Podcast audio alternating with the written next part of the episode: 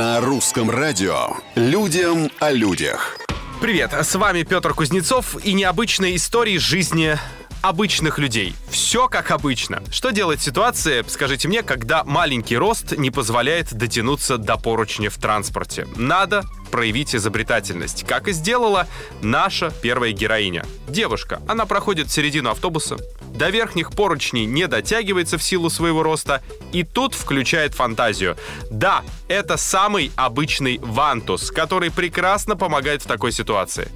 Она просто приклеивает его к потолку и держится за ручку. Судя по ролику, пассажирам автобуса такой креатив очень понравился. Ну а сама девушка едет с невозмутимым видом. Остался вопрос, легко ли ей было отцепить вантус от потолка автобуса потом. На видео это незаметно, но надеюсь, что легко. Может быть, кто-нибудь помог?